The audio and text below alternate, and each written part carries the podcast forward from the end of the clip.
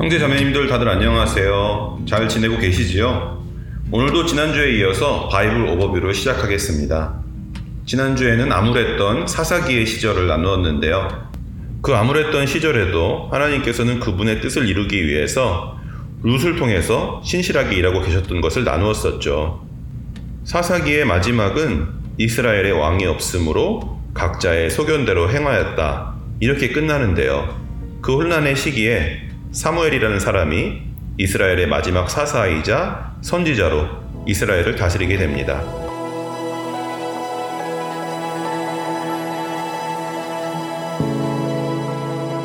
사무엘이 나이를 먹어서 힘이 떨어지자 이스라엘은 그들도 다른 나라와 같이 왕을 세워달라고 요청합니다. 지난주에 이야기한 것처럼 사실 이스라엘에게는 어느 왕보다도 전능하고 공의로운 하나님이 계셨지만 그들은 그런 하나님을 거부하고 당장의 눈에 보이는 힘과 부의 상징인 왕이라는 포지션으로 안정감을 추구하려고 했던 것 같아요. 이스라엘의 이런 요청으로 서운해하는 사무엘에게 하나님께서는 이렇게 위로하십니다. 여호와께서 사무엘에게 이르시되 백성이 내게 한 말을 다 들으라. 그들이 너를 버림이 아니요 나를 버려 자기들의 왕이 되지 못하게 함이니라. 내가 그들을 애굽에서 인도하여 낸 날부터 오늘날까지 그들이 모든 행사로 나를 버리고 다른 신들을 섬김같이 내게도 그리하는도다. 그러므로 그들의 말을 듣되 너는 그들에게 엄히 경계하고 그들을 다스릴 왕의 제도를 알게 하라. 사무엘상 8장 7절에서 9절 말씀입니다.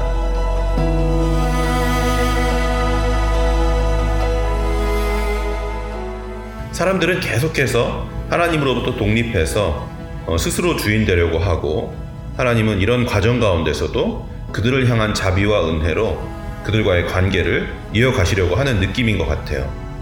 사실 그 시대의 사람들만의 문제가 아니라 태초부터 지금까지 하나님과 우리 모두에게 계속되어 왔던 패턴이 아닐까 합니다. 어쨌든 이런 과정으로 이스라엘의 왕이 세워지게 됩니다. 이스라엘의 첫 번째 왕은 베냐민 지파의 사울이라는 사람이 되었지만 시간이 지나면서 사울의 마음이 교만해지고 하나님의 말씀을 떠나면서 그 다음으로 성경에 의하면 하나님의 마음에 합한 자라고 불리웠던 이스라엘의 가장 위대한 왕 다윗이 등장합니다.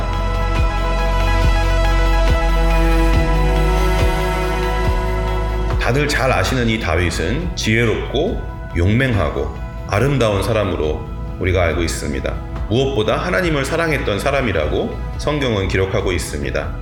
안타깝게도 왕이 되고 나서는 우리아의 아내 바세바를 가늠하게 되는 큰 죄를 저지른 부끄러운 역사가 있기는 하지만 왕이 되기 전에 바울의 모습은 사울의 핍박으로 인한 여러 가지 어려움 가운데서도 하나님을 순수하게 의지하고 그 삶을 맡겼던 어, 그의 순수한 믿음은 현 시대의 그리스도인 저희들에게도 큰 도전과 기감이 된다고 아마 다들 동의하실 거예요.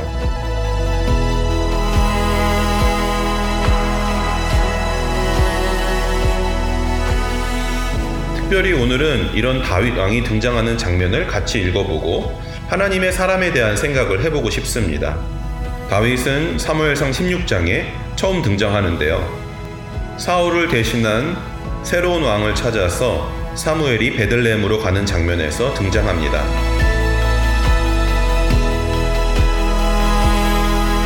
내가 여호와께 제사하러 왔으니 스스로 성결케 하고 나와 함께 제사하자 하고 이세와 그 아들들을 성결케 하고 제사에 청하니라.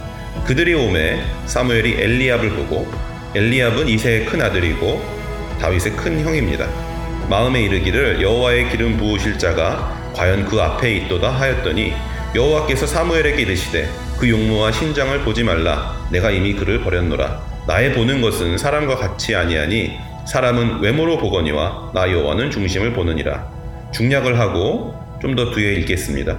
이세가 그 아들 일곱으로 다 사무엘 앞을 지나게 하나 사무엘이 이세에게 이르되 여호와께서 이들을 택하지 아니하셨느니라 하고 또 이세에게 이르되 내 아들들이 다 여기 있느냐? 이세가 가로되 아직 말째가 남았는데 그가 양을 지키나이다. 사무엘이 이세에게 이르되 보내어 그를 데려오라. 그가 여기 오기까지는 우리가 식사 자리에 앉지 않겠나 않기, 아니하겠노라. 이에 보내어 그를 데려오매 그의 빛이 붉고 눈이 빼어나고 얼굴이 아름답더라. 여호와께서 가라사대 이가 크니 일어나 기름을 부으라. 사무엘상 16장 5절에서 12절.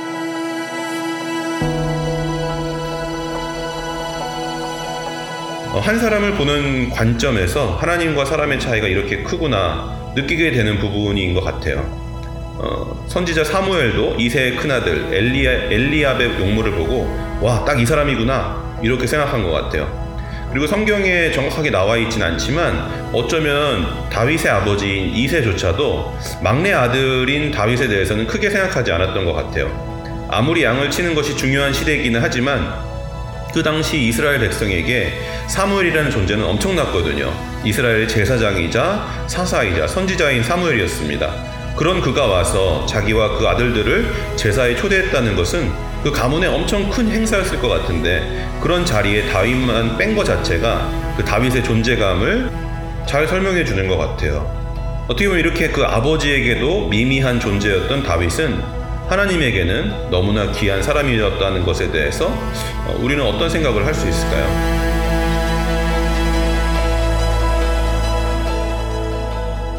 지난 월요일 사사기 묵상에 나왔던 이스라엘의 사사 에훗은 왼손잡이였습니다. 우리 최인섭 집사님이 나눠주셨던 것처럼 성경이 굳이 에훗이 왼손잡이였다는 것을 기록했던 이유는 사람들의 눈에는 별 볼 일 없어 보이는 그런 약한 사람을 인정하시고 쓰시는 하나님에 대해서 강조하기 위한 것이었던 것 같아요.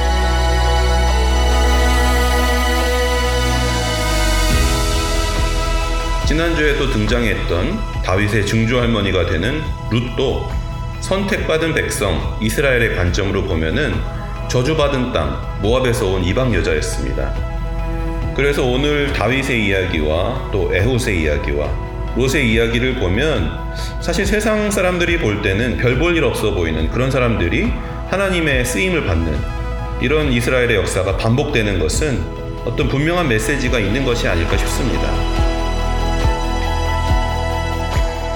우리는 기본적으로 다른 사람들의 인정을 통해서 자존감과 존재감을 확인하고는 합니다. 거꾸로 이야기하면 우리가 받는 상처들도 대부분은 다른 사람들이 나에 대해서 어떻게 평가하느냐 거기서 기인할 때가 많은 것 같아요. 형제들이 많은 사람들의 경우에는 부모님의 편애로 인해서 어, 평생 가는 상처를 얻기도 하고요.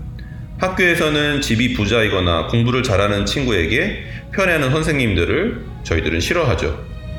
우리가 속해 있는 사회에서도 사람들의 학벌이나 직업과 같은 사회적인 위치, 혹은 경제적인 풍요로 누군가를 판단하고 평가하게 됩니다.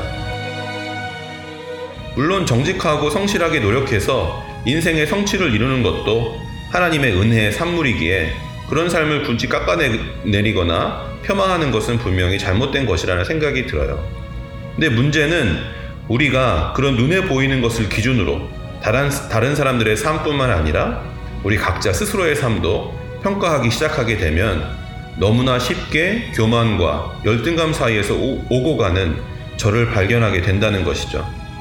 그래서 모든 순간순간마다 지금까지 나의 삶을 인도하신 하나님을 찾고 감사하고 예배할 수 있기, 있게 되기보다는 끊임없이 다른 사람들과 나를 비교하며 내가 좀 더 나은 것 같으면 교만하게 되고 내가 좀 덜한 것 같으면 열등감으로 괴로워하게 되는 너무나 안타까운 모습들을 다들 경험해 보신 적이 있지 않을까 싶습니다.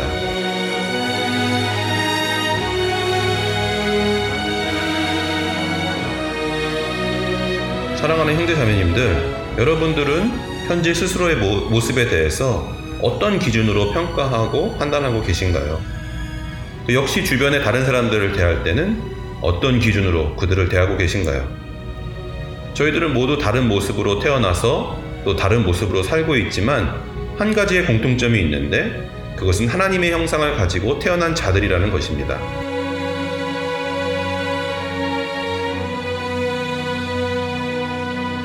우리 중에 누군가는 애옥과 같이 다른 사람들과 다른 외모적인 특징이 있거나 아니면 룻과 같이 나는 다른 소속이라는 생각이 들거나 아니면 다윗과 같이 뭔가 존재감이 미미한 자라고 스스로 평가할지도 모르겠습니다.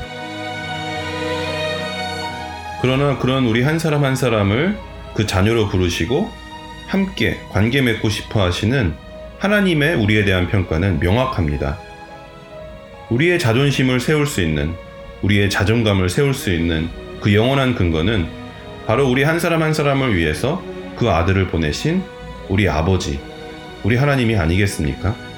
그런 변치 아니하시는 신실하신 하나님과의 관계 가운데서 우리 스스로가 먼저 하나님의 자녀로서 자존감을 온전히 세울 수 있을 때에 역시 동일한 눈으로 우리 주변의 다른 지체들과 이웃들을 바라볼 수 있지 않을까 생각합니다.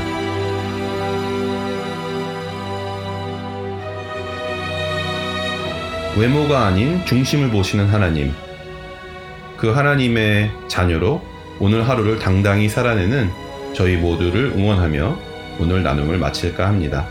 그럼 다음 주에 또 만나요.